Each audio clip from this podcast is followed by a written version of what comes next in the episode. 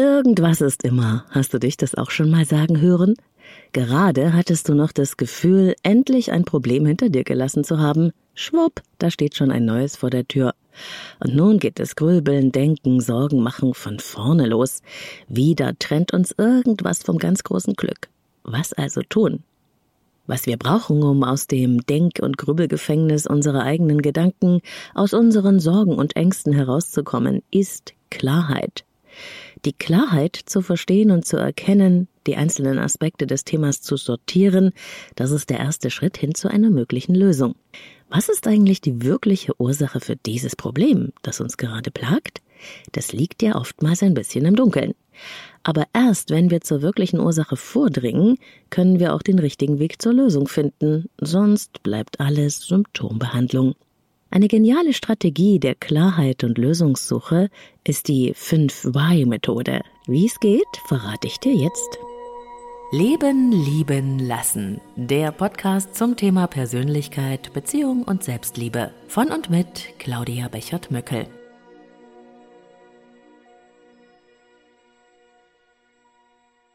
Niemand will sie haben und doch kommen sie immer wieder vorbei wie ungebetene Gäste. Probleme. Sie gehören einfach zum Leben dazu und ich habe mich irgendwann mit dem Gedanken angefreundet, dass wir Probleme brauchen, um uns zu entwickeln. Unser Hirn ist eine Problemlösemaschine.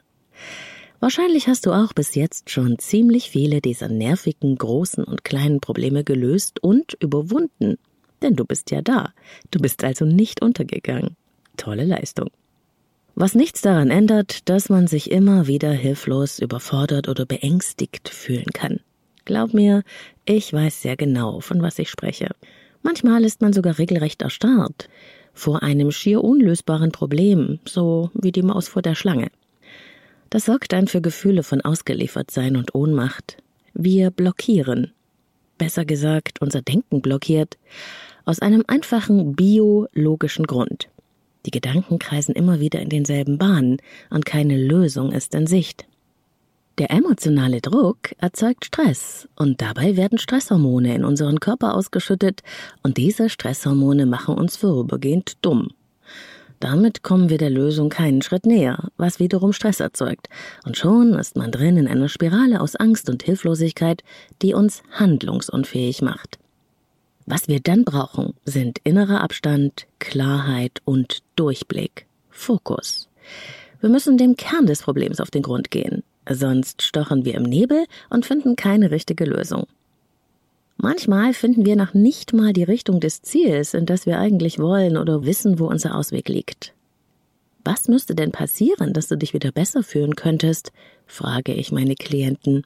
Die Antwort ist oft, ich weiß es nicht. Das ist natürlich nicht schlimm, aber wie wollen wir etwas ändern, wenn wir nicht wissen, was? Wenn wir etwas verändern wollen, müssen wir wissen, was wir ändern wollen, und bevor wir das wissen können, brauchen wir erst einmal Gewissheit darüber, was genau der Kern unseres Problems ist. Deshalb stelle ich dir heute ein einfaches Handwerkszeug vor, mit dem du aus der lähmenden Hilflosigkeit der akuten Problemsituation wieder zurück ins Handeln kommen kannst und Lösungsansätze findest. Es geht um die 5-Y-Methode, mit der du ein Licht ins Dunkel deiner Probleme bringst. Sie ist super einfach aufgebaut, aber mega effizient, um Ursachenforschung zu betreiben und damit Lösungen zu generieren. Sie funktioniert, indem man mehrfach nach dem Warum fragt. So ein bisschen wie bei kleinen Kindern, die in ihrem Forscherdrang immer wieder Warum, warum fragen, selbst bei Dingen und Umständen, bei denen wir glauben, dass hier ein Warum völlig unangebracht ist, und dann sagen wir vielleicht, weil es eben so ist. Aber genau dieses forschende Hinterfragen bringt uns oft den wirklichen Ursachen und Zusammenhängen auf die Spur und damit auch der Lösung. Erfunden hat die 5Y-Methode Saichi Toyota, Gründer des Automobilherstellers Toyota. Das klingt technisch, sollte aber nicht darüber hinwegtäuschen, dass sich die Strategie für alle Lebensbereiche eignet, für persönliche Themen genauso wie für Beziehungsprobleme, und ich habe sie für meine Arbeit mit Klienten noch ein bisschen angepasst. Probleme zu handhaben bedeutet nämlich damit umzugehen. Das ist etwas vollkommen anderes, als es über sich ergehen zu lassen. Merke, Wir sind nicht das Problem, das uns gerade plagt, wir haben es.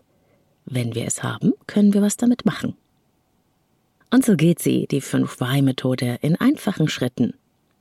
Der erste Schritt zur Klarheit, schreibe dein drängendstes Problem auf. Verschaff dir einen Überblick über das, was dich im Moment am meisten belastet. Schreib das am besten mit der Hand, das hilft deinem Gehirn bei der Bewältigung. Stellen wir uns einmal vor, jemand quält sich mit dem Problem, ich habe Angst, dass ich nie eine glückliche Beziehung haben werde. Schritt Nummer zwei, auch das am besten mit Stift und Zettel. Und mit ein bisschen Zeit zum Nachwirken lassen, um deiner inneren Stimme zu folgen und zu lauschen. Warum habe ich dieses Problem? Durch mehrmaliges, also wiederholtes Stellen dieser Frage stoßen wir, wenn wir uns wirklich darauf einlassen, jedes Mal eine Ebene tiefer zum Kern unseres Problems vor. Das kann fünfmal sein, dass wir warum fragen, aber auch drei oder sechsmal, je nach Thema. Bleiben wir also mal bei dem genannten Beispiel. Ich habe Angst, dass ich nie eine glückliche Beziehung haben werde. Ich würde also meine Klientin fragen, Warum befürchtest du, dass du nie eine glückliche Beziehung haben wirst? Antwort Weil meine Beziehungen bis jetzt immer auseinandergegangen sind. Warum meinst du, sind deine Beziehungen bis jetzt immer auseinandergegangen? Weil ich mich viel zu sehr anpasse und versuche, alles richtig zu machen. Ich richte mich immer sehr nach meinem jeweiligen Partner aus, damit er mich liebt.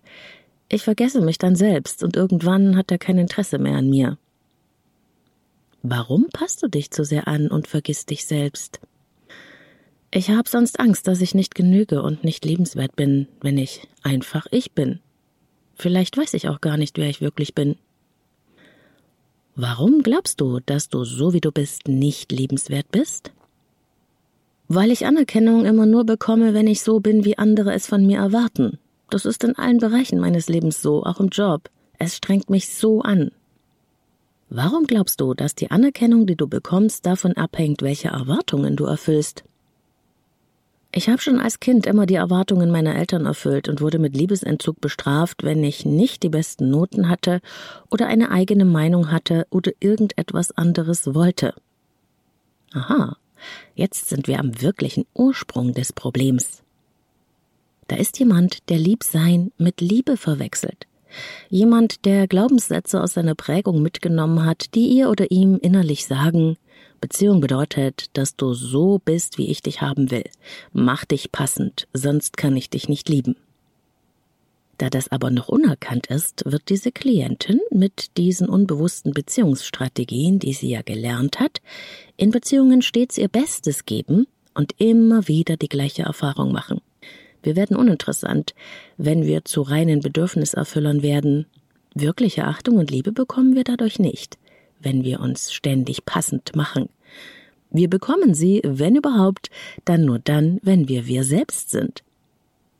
Wenn ich aber mit dem Glaubenssatz Lieb sein ist Liebe, ich muss es dir recht machen, damit ich gemocht werde, in Beziehungen reinstolpere, dann werde ich vermutlich auch Menschen anziehen bzw. unbewusst einladen, die genau das von mir wollen. Menschen, die gar nicht an mir als Mensch interessiert sind, sondern nur daran, dass sie meine Anpassungen für sich nutzen können. Das muss nicht zwangsläufig passieren, aber die Wahrscheinlichkeit ist auf jeden Fall erhöht. Und solange ich im Unklaren bin über meine wirkliche, tiefere Motivation, mich so zu verhalten, wie ich es in Beziehungen tue, dann suche ich ja die Ursache für mein Problem immer außerhalb von mir. Ich denke dann, ich müsste nur den richtigen Partner oder die richtige Partnerin finden und dann wird alles gut. Aber so werden meine Bestrebungen in Bezug auf eine gelingende Beziehung immer wieder ins Leere laufen, weil ich ja noch mehr mache von dem, was eh schon zu viel vom Guten war, nämlich die Überanpassung. Sind wir aber mit den fünf Why-Fragen zur Ursache unseres Problems vorgestoßen und haben sie aufgedeckt, dann können wir auch einen neuen Weg einschlagen und eine wirkliche Veränderung auf den Weg bringen, die aus uns selbst herauskommt und nicht vom Außen abhängt. Und hier habe ich die 5-Why-Methode noch ein bisschen erweitert. Ab dem Punkt der Ursachenkenntnis kann man in die Lösungsfindung kommen mit zwei weiteren Schritten. Du hast also auch heute noch in Beziehungen Angst, dass du mit Liebesentzug bestraft wirst, wenn du deine eigene Meinung hast oder dich nicht ständig anpasst? Was möchtest du denn stattdessen? Ich möchte so sein, wie ich bin und auch dazu stehen können. Ich möchte meine eigenen Bedürfnisse ernst nehmen. Und was müsste passieren, dass du dir erlauben könntest, so zu sein, wie du bist und deine eigenen Bedürfnisse ernst zu nehmen? Ich müsste mich selbst wichtig nehmen, selbstbewusster sein und Nein sagen lernen, Grenzen ziehen. Jetzt sind wir schon auf dem Lösungsweg. Auch wenn ich das hier ein bisschen abgekürzt habe, denn dieser Prozess des in sich hineingehens und in sich hineinspürens und Denkens, der dauert schon ein bisschen länger, du darfst dir also Zeit dafür lassen. Aber jetzt, wo wir Richtung Lösung denken, gibt es vielfältige Möglichkeiten, wie man mit sich selbst oder mit Unterstützung zu diesem selbstbestimmten Ziel kommen könnte. Das Etablieren neuer, gelingenderer Glaubenssätze zum Beispiel ist hier genauso hilfreich wie die lösungsorientierte Arbeit mit den sogenannten Ausnahmen. Dabei macht man sich auf die Suche nach Situationen, in denen man genau das Verhalten oder die Fähigkeit, die man gerne hätte, schon einmal konnte. Also in unserem Beispiel, ich möchte mich selbst wichtig nehmen, selbstbewusster sein und Nein sagen lernen. Solche Ausnahmen gibt es immer. Wenn man die Situation gefunden hat, kann man schauen, wie habe ich denn das damals gemacht? Wie ist mir das gelungen? Was war anders? Und wie könnte ich das auf die jetzige Situation übertragen? Ich liebe die Arbeit mit den Ausnahmen, weil es sehr viel Freude macht zu sehen, wie jemand in der Beschäftigung mit eben diesen Ausnahmen wieder in seine eigene Kraft hineinwächst. Aber das ist ein anderes Thema. Vielleicht erkläre ich die Arbeit mit den Ausnahmen in einer späteren Podcast-Folge mal genauer.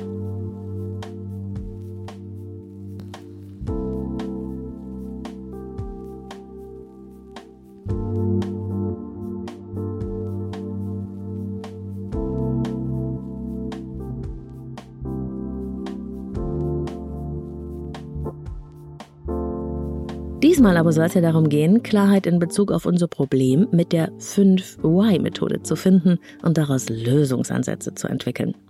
Noch ein Beispiel? Okay.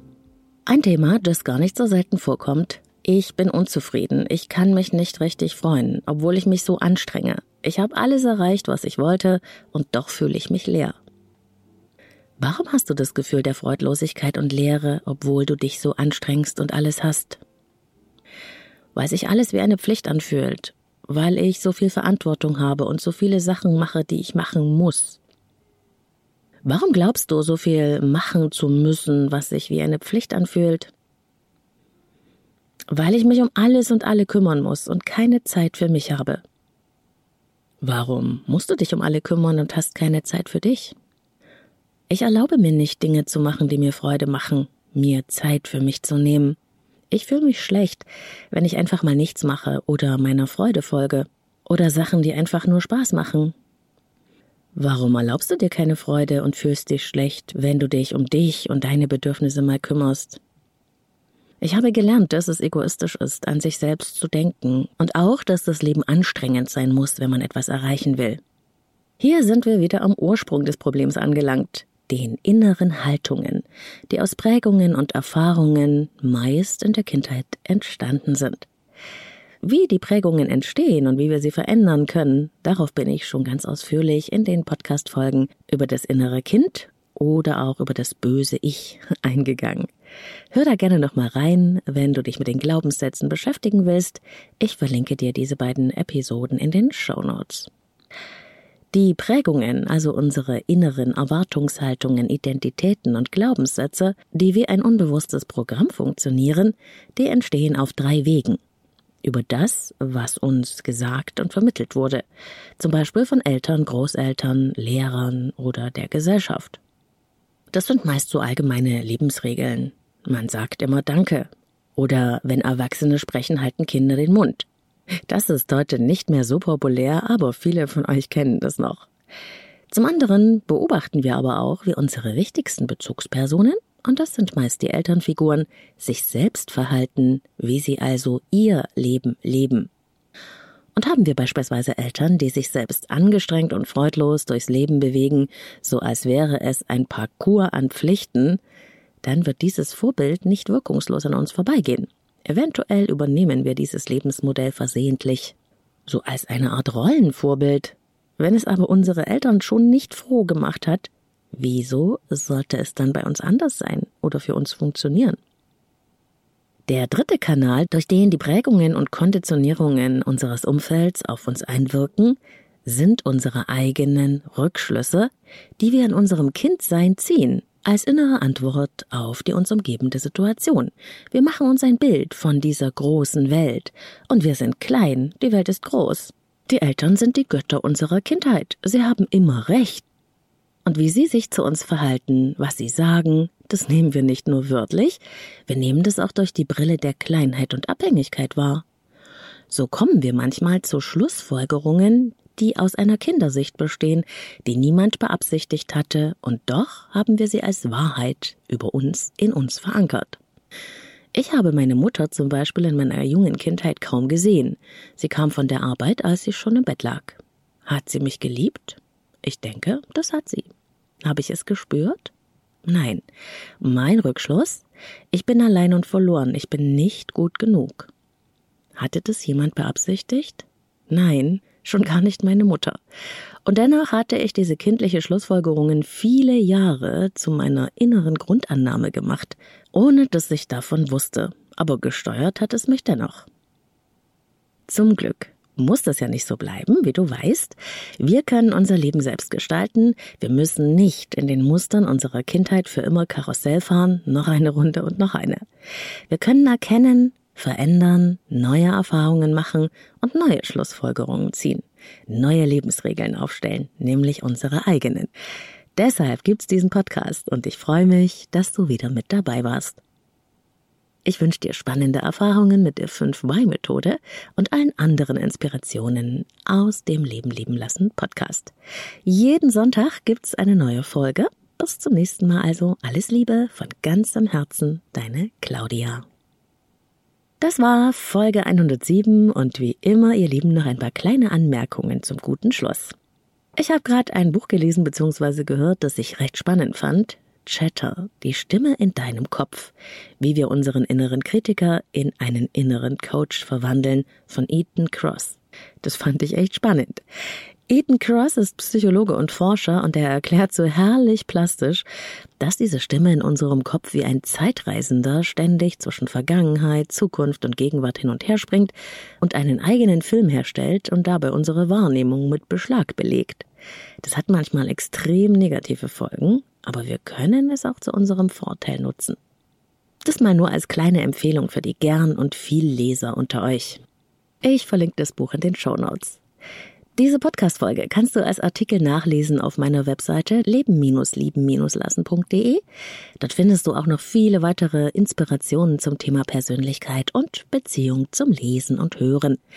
Meine geführten Meditationen gibt's dort im Audioshop und die Anmeldung für den Newsletter, wenn du magst. Feedback zur Folge gerne über den Post zur Episode auf Instagram. Du findest mich unter Leben, Lieben, Lassen Podcast zwischen jedem Wort ein Unterstrich. Aber natürlich bin ich auch auf Facebook, LinkedIn und Telegram. Deine Frage beantworte ich gerne im Podcast. Du kannst mir eine Nachricht senden, direkt in die Leben, Lieben, Lassen Sprechstunde. Einmal im Monat beantworte ich Hörerfragen im Podcast. Vielleicht bist du ja in der neuen Ausgabe mit dabei. Link in die Sprechstunde für deine anonyme Sprachnachricht findest du in den Show Notes. Und last but not least, ich habe noch was auf dem Herzen. Ich habe letztens zufällig bei meinem Hoster Acast reingeschaut, wo Leben lieben lassen überall gehört wird und mich hat's fast umgehauen. Also überall. In Chile, in Indien, in Finnland, in Argentinien, in Amerika, in der Ukraine, in Brasilien, Ägypten und im Iran. In Deutschland, Österreich, der Schweiz sowieso. Es sind insgesamt mehr als 150 Länder. Ist das nicht krass? Fühlt euch alle gegrüßt und umarmt. Wir sind so viele. Und wir sind alle Menschen, die die gleichen Sorgen und Nöte beschäftigen. Auch wenn wir es jeweils mit einer ganz individuellen Ausprägung davon zu tun haben. Aber egal, wo wir leben, wir sind auf diese Weise auch irgendwie verbunden. In diesem Sinne, euch allen eine gute Zeit. Wir hören uns. Bis bald.